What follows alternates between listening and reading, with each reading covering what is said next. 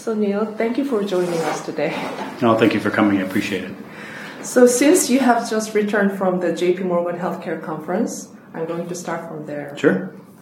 It's been a few years since an offline conference was held, and how was the atmosphere for Korean companies this time? Were there strong interest from global pharmas? Yeah, I mean, the atmosphere at J.P. Morgan this year was kind of very exciting. I think people were really enthusiastic to be back together, talking deals and partnerships and updates. The mood overall was very positive. It was my first. I've been going for years, but this is the first time that I've been back in a few years as well. So I think the reception overall for all emerging biotech companies like us was very positive. There were representatives from large pharma investor side as well. I think for Korean companies, there seemed to be a large turnout. We had a Korean reception one evening that was full of Koreans and Korean company representatives. So it looked like this year was very active for the Korean community, which is very positive. And then for us specifically at Genexine, we had two objectives or two targeted groups to speak with. One were the investors and the analysts and the bankers to introduce them to Genexine. I know a lot of these people already, but they do not know Genexine. So for us, the objective was to increase our exposure, talk to them about an exciting Korean bioventure company, and there's a lot of interest there in what we were doing. And then the other side group that we were meeting with were the large multinational pharmaceutical companies from partnering perspective.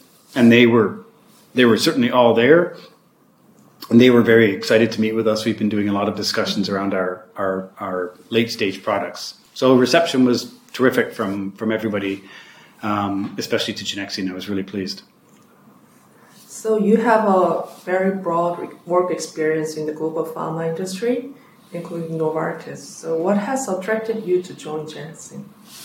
That's a good question. I think that the thing that attracts me most is being able to kind of leverage or capture the value that each different part of the world brings to the equation.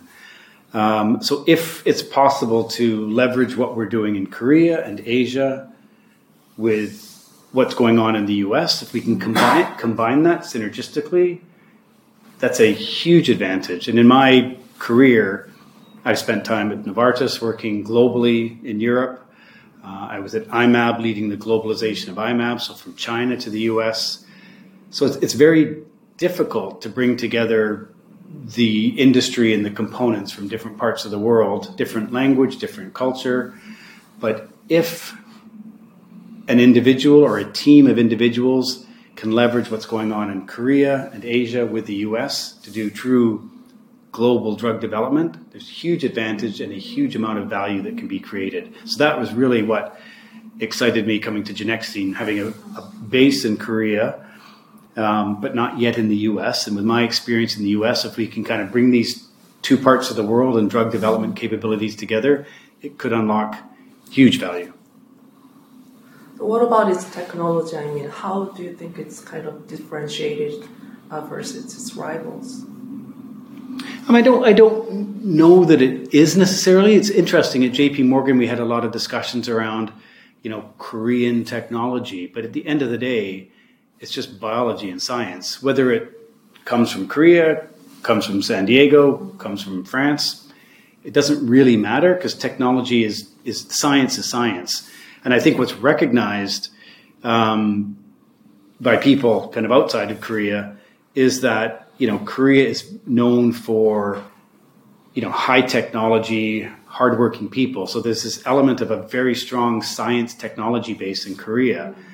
So I think the differentiating thing from us is not our mechanism of action in our products, because there's great products all over the world. I think it's the fact that we have something that is kind of undiscovered. So for a lot of people, it's a really interesting opportunity to look at a new part of the world that has a very, high perception in quality science and quality technology. Okay, as a foreign CEO of a Korean company, how has been your experience so far, and what do you think have been the biggest challenges, and how are you overcoming this? Yeah, the experience has been very positive. It's a wonderful group of people, very hardworking, extremely bright and dedicated. The city, the country is very welcoming. It's a really kind of exciting place to be.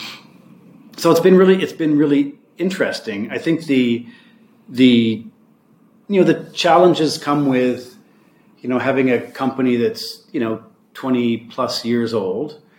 We've been very focused on science and a little bit less focused on development and commercialization. So trying to make that shift, that little bit, the philosophical shift from science to development, commercialization, and bringing people along.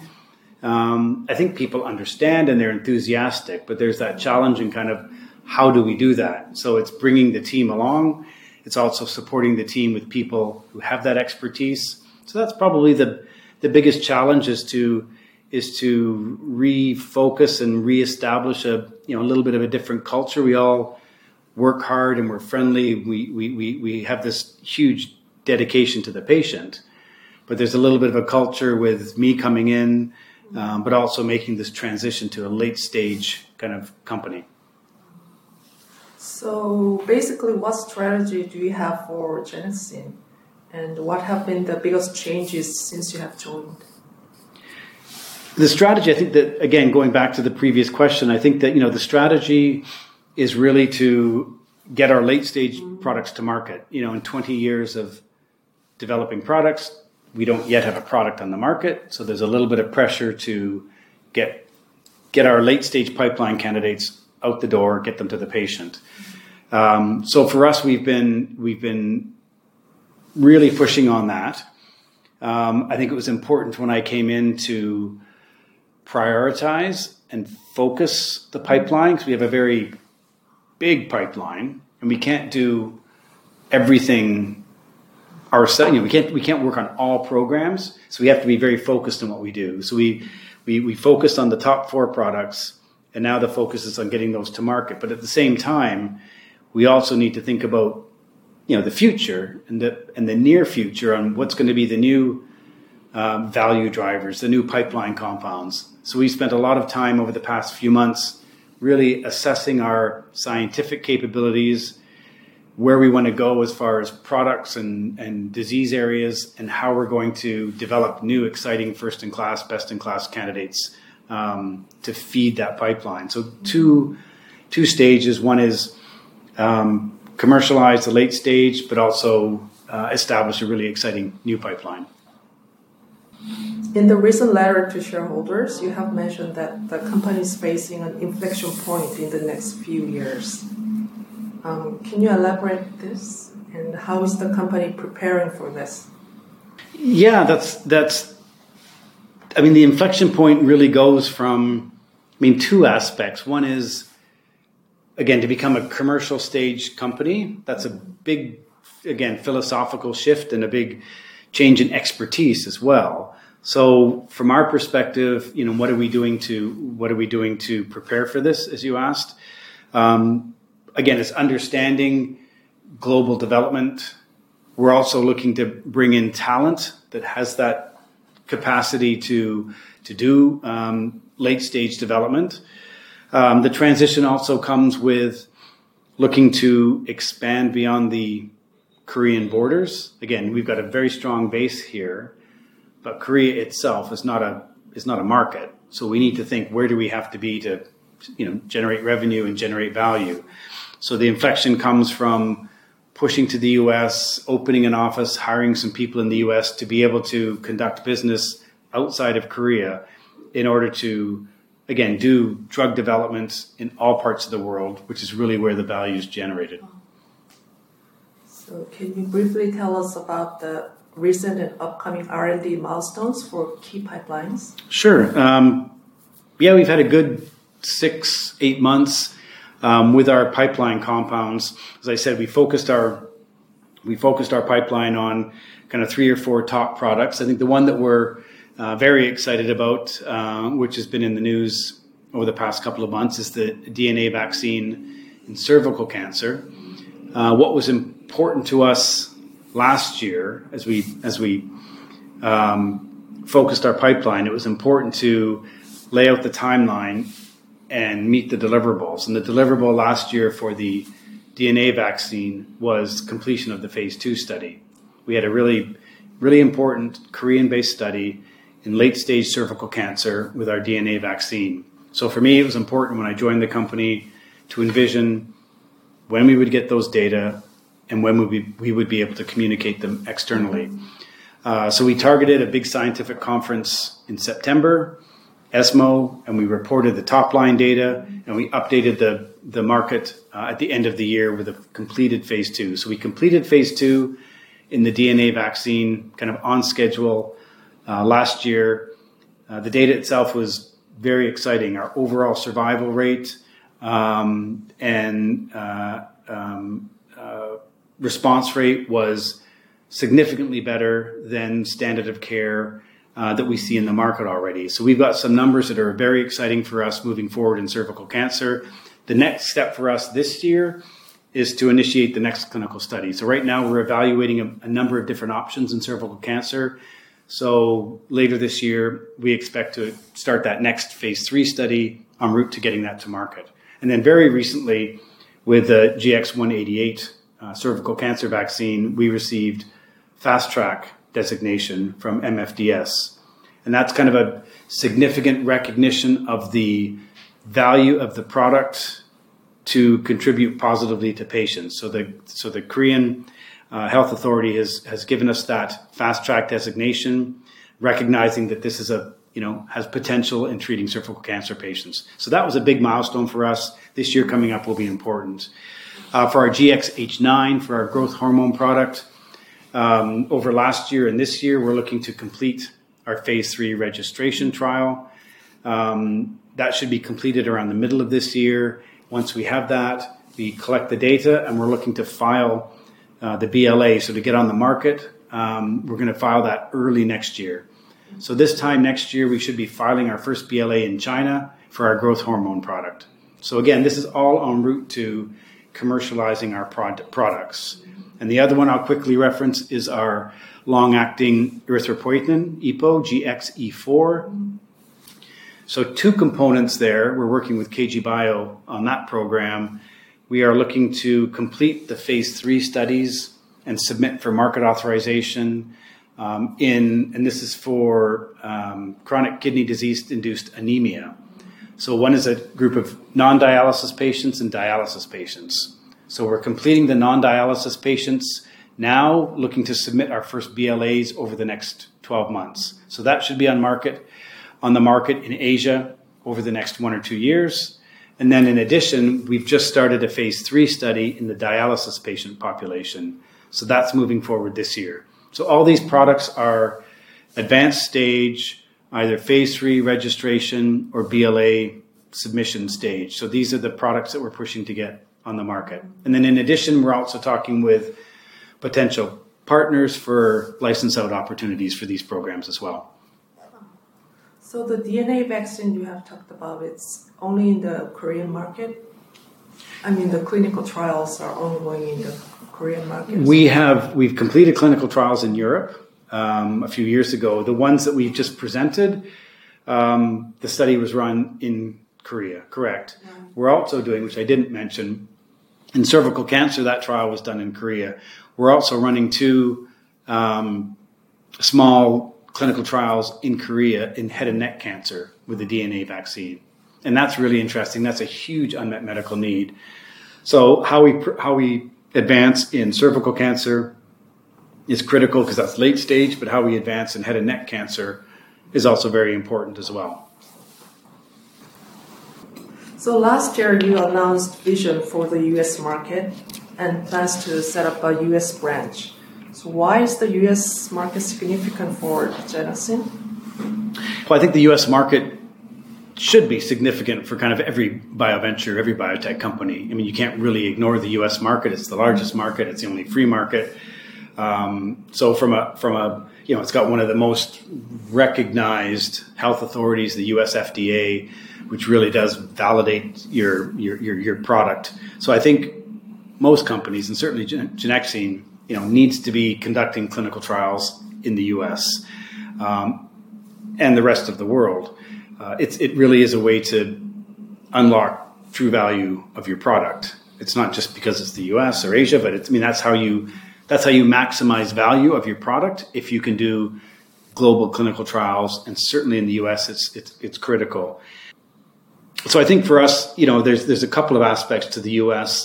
It's not only about accessing the FDA and the U.S. trials, but it's also important for us to be able to expand our shareholder base and access new investors. And obviously some of the more sophisticated long-term investors are in the U.S. So if we want to be attractive to them as a potential investment opportunity, which again, at J.P. Morgan, there was a lot of interest, we need to have a presence in the U.S. to market ourselves to those investors in order to broaden the shareholder base, in order to access capital.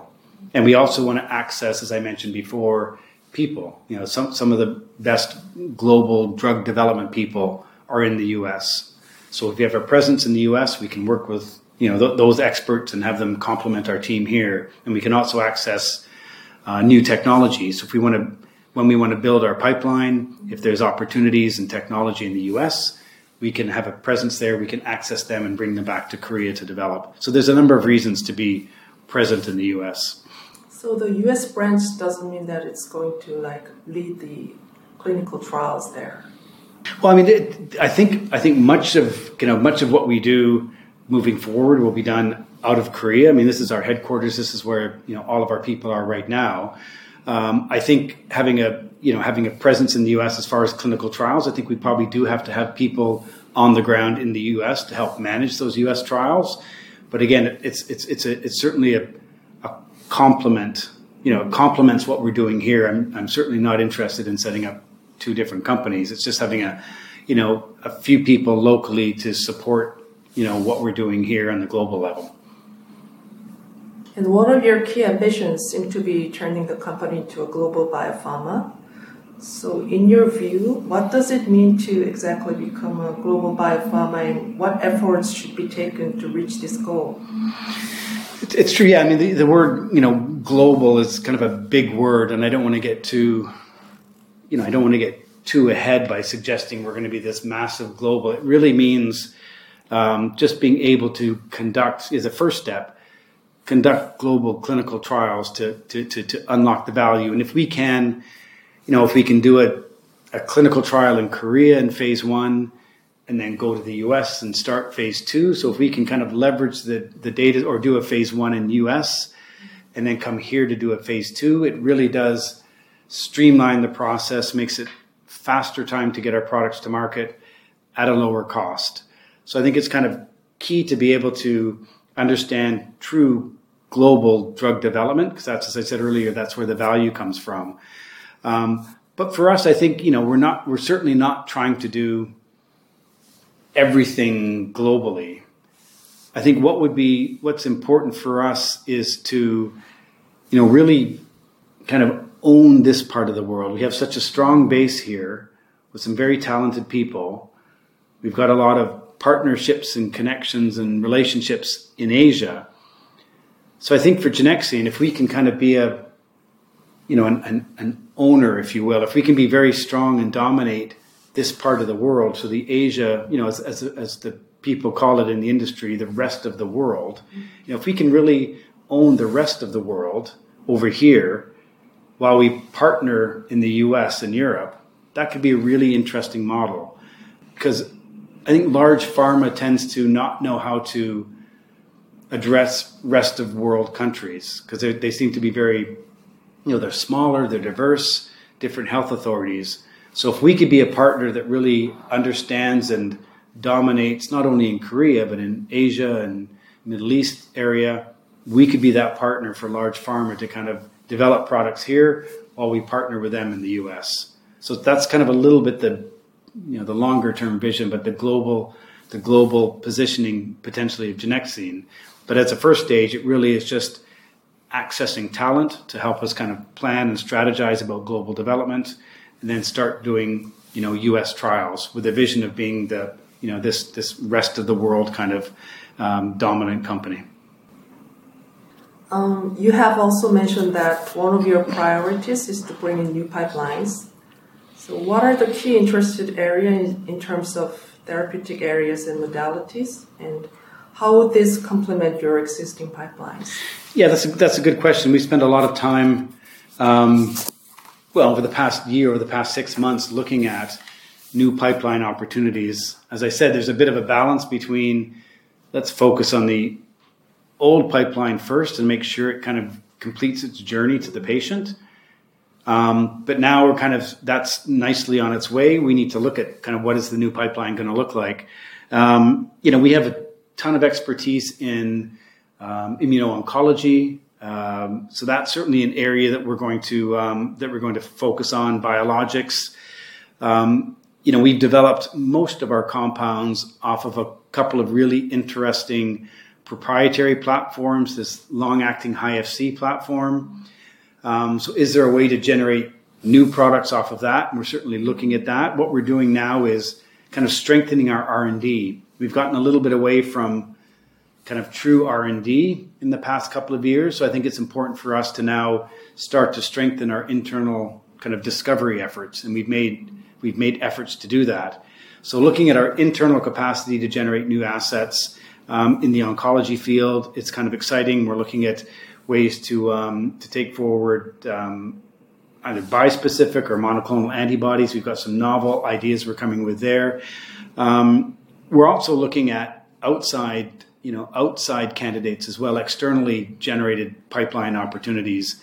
As I mentioned, we've got a lot of partnerships around the region with a lot of very good companies, and being here in Korea allows us to kind of tap into some of these resources. So it'll be a balanced one, I think, of internally generated assets, quite possibly in the field of oncology, and then again supported and complemented by one or two assets that we'll look to in-license from some strong companies as well. So but building this pipeline in the first, over the next 6-12 months is really critical to our success this year and beyond. Primarily on oncology.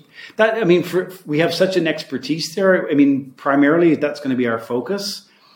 I think one of the things in the past we've been a little bit too broad in our, in our disease area coverage, and I think that's come a little bit from our long-acting platform, and we generated new products off the platform and not really focused in one area because the platform has a lot of potential there. But I think for us now going forward, we need to be a little bit more specialized in certain regions, in certain disease areas. So oncology, we've looked at a couple of rare diseases as well. So oncology, rare disease might be a focus for us going forward.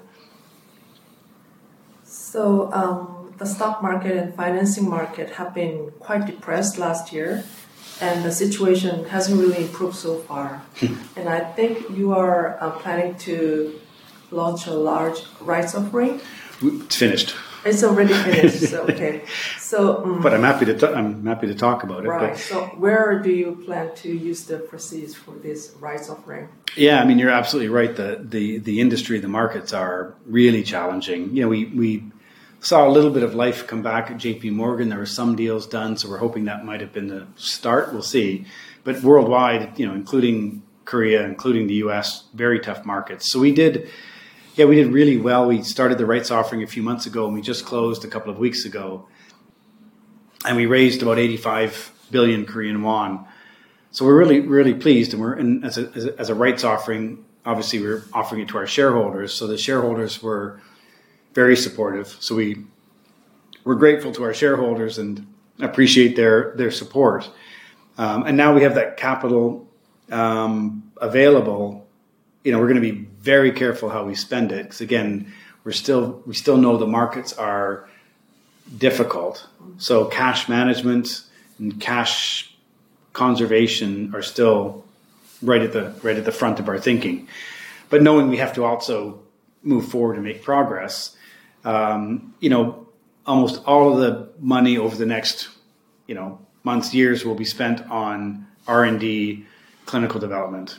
So there's a couple of clinical trials that we're targeting for the program. Certainly the GXE4, we've initiated that trial, the long-acting EPO, allocation there, allocation to the cervical cancer vaccine, You know, we're also supporting the manufacturing of our interleukin-7. I didn't really reference IL-7, but that's a key product for us as well. So clinical trials, manufacturing are really the bulk of the spend from those proceeds. And then a certain amount of that will also be used to generate new pipeline opportunities. But it's the clinical programs that are, you know, the most costly in the drug development process.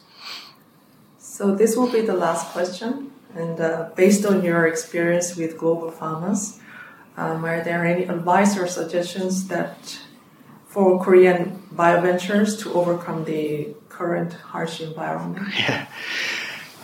Yeah, perseverance and stick with it. And, you know, again, it's like a pendulum. Right now, the pendulum's gone to the, you know, to the difficult side of the financing, but it always swings back.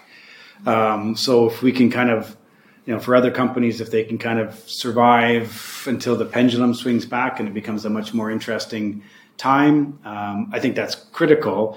You know, and I mean, a couple of different things I think that I'd suggest to my colleagues. One is, again, all around preserving cash. I mean, save cash, really focus on cash management, make it last as long as you can. I think that's number one. I think number two, you know, companies such as ours or in the industry really have to focus on truly differentiated assets. You know, you have to think about, what do people outside pharma companies and physicians, what do they want to buy? What do they want? And you have to make your products attractive to doctors and large pharma companies who want to partner them. So developing Me Too products or not differentiated assets is not a good strategy. And I think the third piece of advice is around your, you know, clinical trial designing. For me, it's, you know, whatever we can control, we should do our best at doing that. So, you know, designing the most appropriate clinical trial, because you really only get one chance. So make sure it's the best design trial, randomized control trial, and then make sure that it's executed to perfection, because that's what we control in the industry. We design our own studies, so make sure you have enough involvement of the experts, and then you execute according to timeline. And then you hope that the biology, you know, supports the outcome, because that's what's not in your control. How the body reacts to the drugs, that's science. So control what you can, execute perfectly, conserve cash, first-in-class, best-in-class assets, and try to wait for the pendulum to swing back, and things should be a lot better. Okay, that's it. Thank you very much for the interview. You're very welcome. Great questions. Thank you.